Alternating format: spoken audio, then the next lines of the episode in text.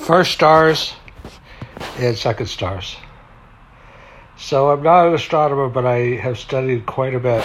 So uh, let me give you my layman's understanding of the Big Bang, and then a few hundred thousand years after the Big Bang. Uh, it's basically light in, in different degrees. So you have light and then relative degrees of light. And at that point, you just have hydrogen, helium, and dark matter. Dark matter like holds everything together. So that's where all the extra mass comes from. Dark matter today even holds the galaxies together. It, I had a podcast recently called "The Symphony of Galaxies," how they interact with each other and held together by dark matter. And because uh, dark matter has uh, the missing mass, dark matter prevents stars even today from flying out of galaxies because they would otherwise fly right out of the galaxy. So you have the first stars created out of hydrogen and helium.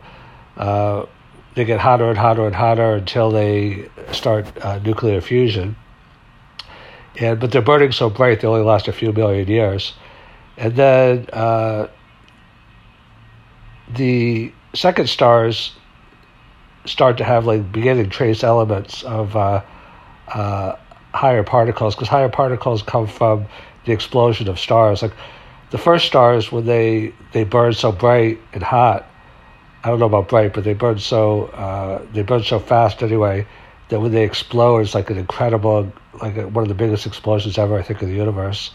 And then it gives rise to uh, uh, trace elements of higher. Uh, even today, stars will explode when they get to the higher element of iron. It's like they first they burn uh, uh, hydrogen and helium. I, I'm not sure which one first, and then when that gets used up, they burn, they start burning uh, higher elements until they get up to iron, and when they get up to iron, then I believe the planet explodes. So these explosions of, of stars and the higher elements is what sees the universe.